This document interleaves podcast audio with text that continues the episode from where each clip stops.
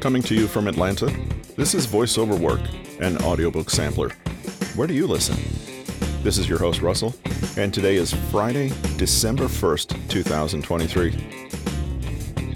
In his book entitled The Power of EQ, author Patrick King reminds us that your success in life will depend on how good you are with people.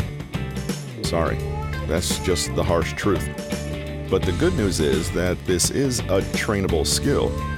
And Patrick King wrote this book to give you an amazing start toward training those skills. Today's episode takes the concept of ego and helps us learn how to manage egos, both others and our own. Thanks for joining us today. We hope you enjoy this, and be sure to check out the author's website at bit.ly slash PK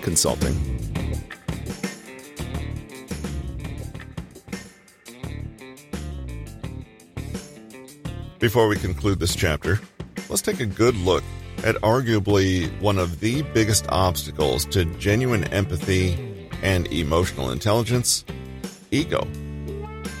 One of the main reasons we're often unable to appreciate another person's point of view is that we are simply too attached to our own. So attached, in fact, that we can almost forget that we share this world with others who are as devoted to their experience as we are to ours.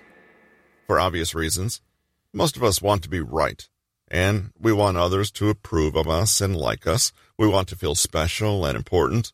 We like imagining that we are somehow at the center of things. We don't want others to see our vulnerable or flawed side or we would prefer to believe that we don't possess these characteristics in the first place. But deliberately pushing against this all too human tendency is essential if we are to become more emotionally intelligent and improve the way we communicate and engage with others. The trick is to step outside of one's own ego and look objectively at the defenses, biases, blind spots, assumptions, and prejudices that it introduces. This is by its nature an uncomfortable thing to do, which is why so few people do it. To get used to the idea, let's begin with the easier task, recognizing and working around other people's egos. Managing egotistical people. First things first, egotist and egoist actually denote different things. The former refers to someone who is entirely self interested, whereas the latter usually refers to someone who holds the view that one's own self interest is the driving force behind all human conduct. Both terms have ego, the Latin word for I, as their origin, and both will probably prove quite difficult to deal with in everyday conversation.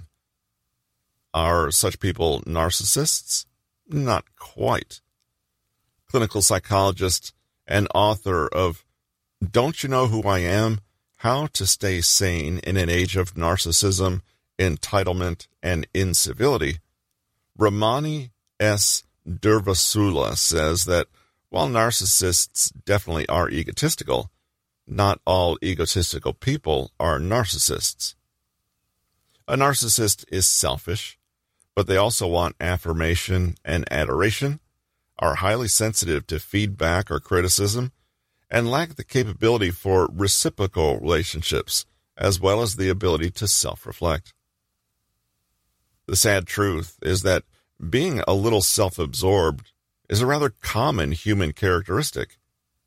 Here are some signs you are dealing with someone who's trapped in their bubbles and how to work with them. Sign one a tendency to be constantly self referential. Remember the shift response? For an egotist, this act is viewed as a kind of correction. They see that something in the world is not about them, so they kindly step in to adjust it so it is.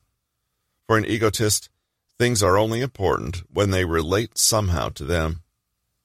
Egotists love to use the word I and will have countless creative ways of constantly turning everything back to themselves. They may have an annoying habit of sharing personal stories or opinions in situations where they are not warranted or appropriate. The hidden assumption throughout is that the purpose of the conversation is for them to showcase their unique ego, to garner attention and praise, to control and steer the conversation, or even to dominate. What to do about it? Well, running away screaming is usually not an option. But interestingly, Dr. Durvasula suggests going along with it and abandoning the hope of changing course again. Why? Because you can't force an egotist to be less egotistical, and if you attempt to do so, you risk getting drawn into a battle of the egos. Sign 2 lack of interest for things that don't directly serve their interests. If something cannot be made to relate to the egotist in some way, expect for it to be met with lukewarm, faux interest at best, or, more typically, a complete withdrawal of attention. In a conversation in which the egotist knows little about the topic or cannot volunteer anything from their own life, they may take a back seat get bored, or be non-committal. As unpleasant as it is to think about, an egotist only really wants to engage with things that benefit them. They may fail entirely to see the point of things that benefit others. What to do about it? As annoying as it is, Durvasula again suggests not trying to force it. There's no point appealing to an egotist's sense of higher good or pretending that what you're talking about does in fact relate to them.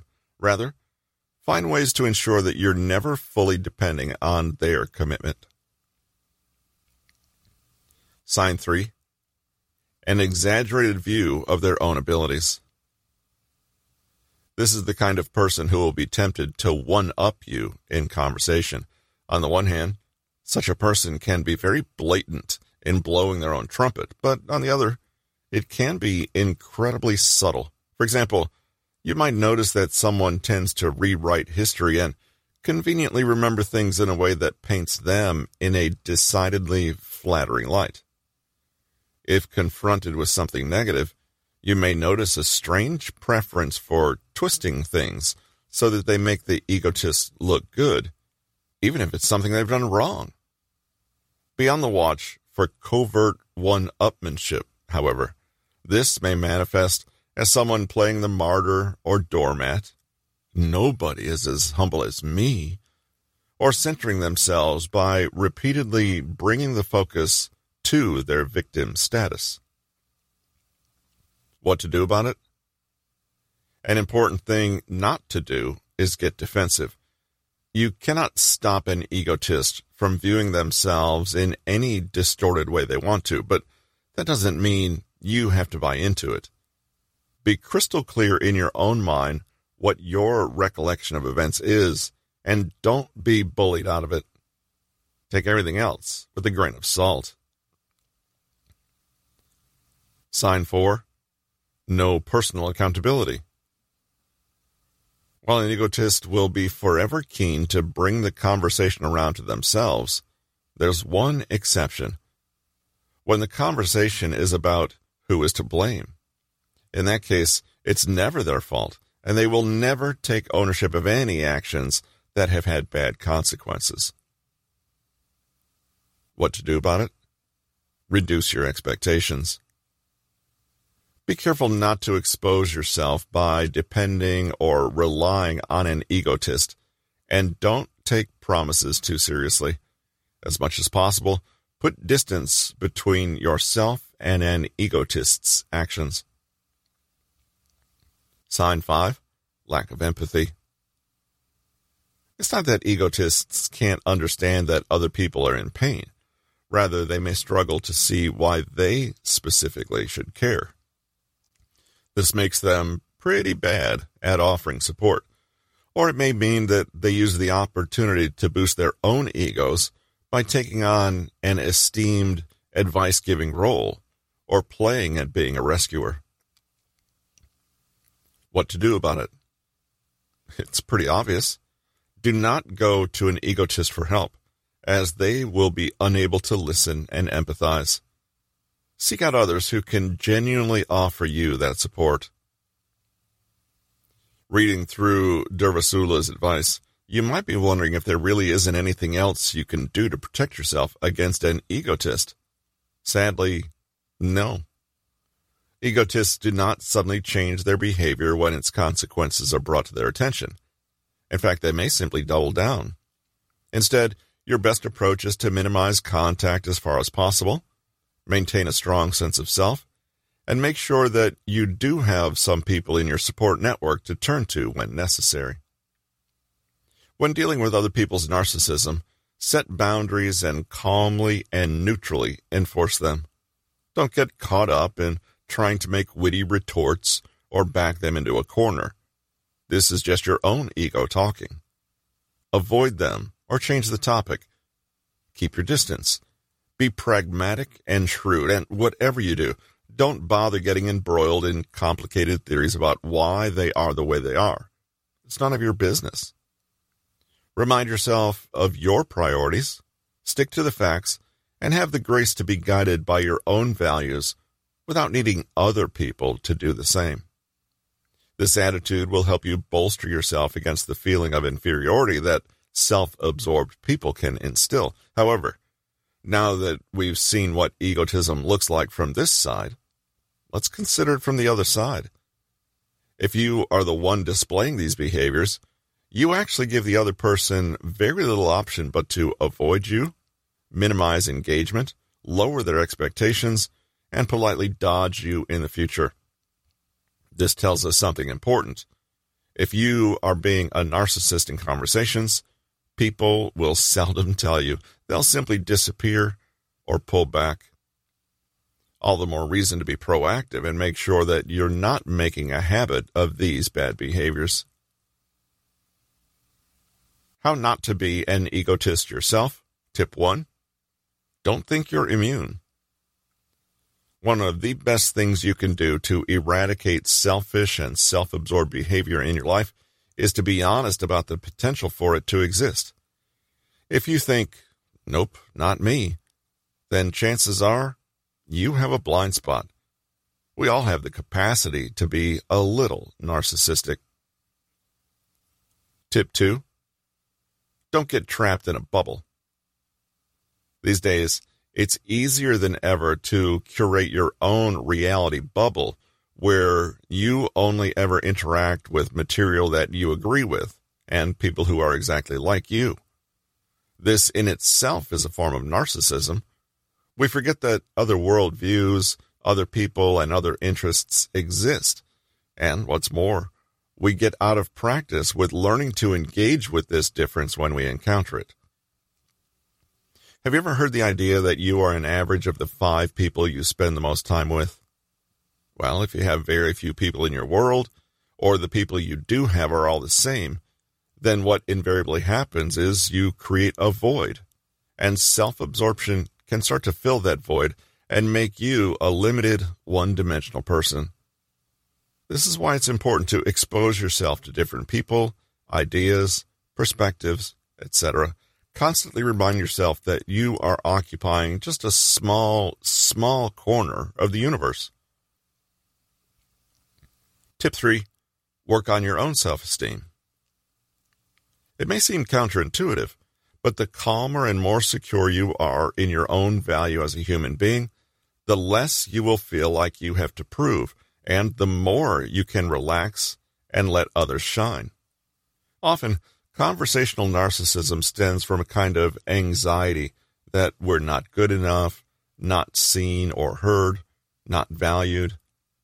Our dominating the dialogue comes from a sense that we need to fight for attention, to prove ourselves worthier than others, or to constantly convince others to like us. However, if you can just relax in yourself, you'll find that you are less inclined to always try so hard and will start to notice interesting things in the conversation other than yourself. A bonus? You may actually come across as more likable, more poised and self possessed, even a little mysterious if you're not seeing conversations as a competition or battleground. Tip 4 Focus on airtime, not content. Who's speaking the most?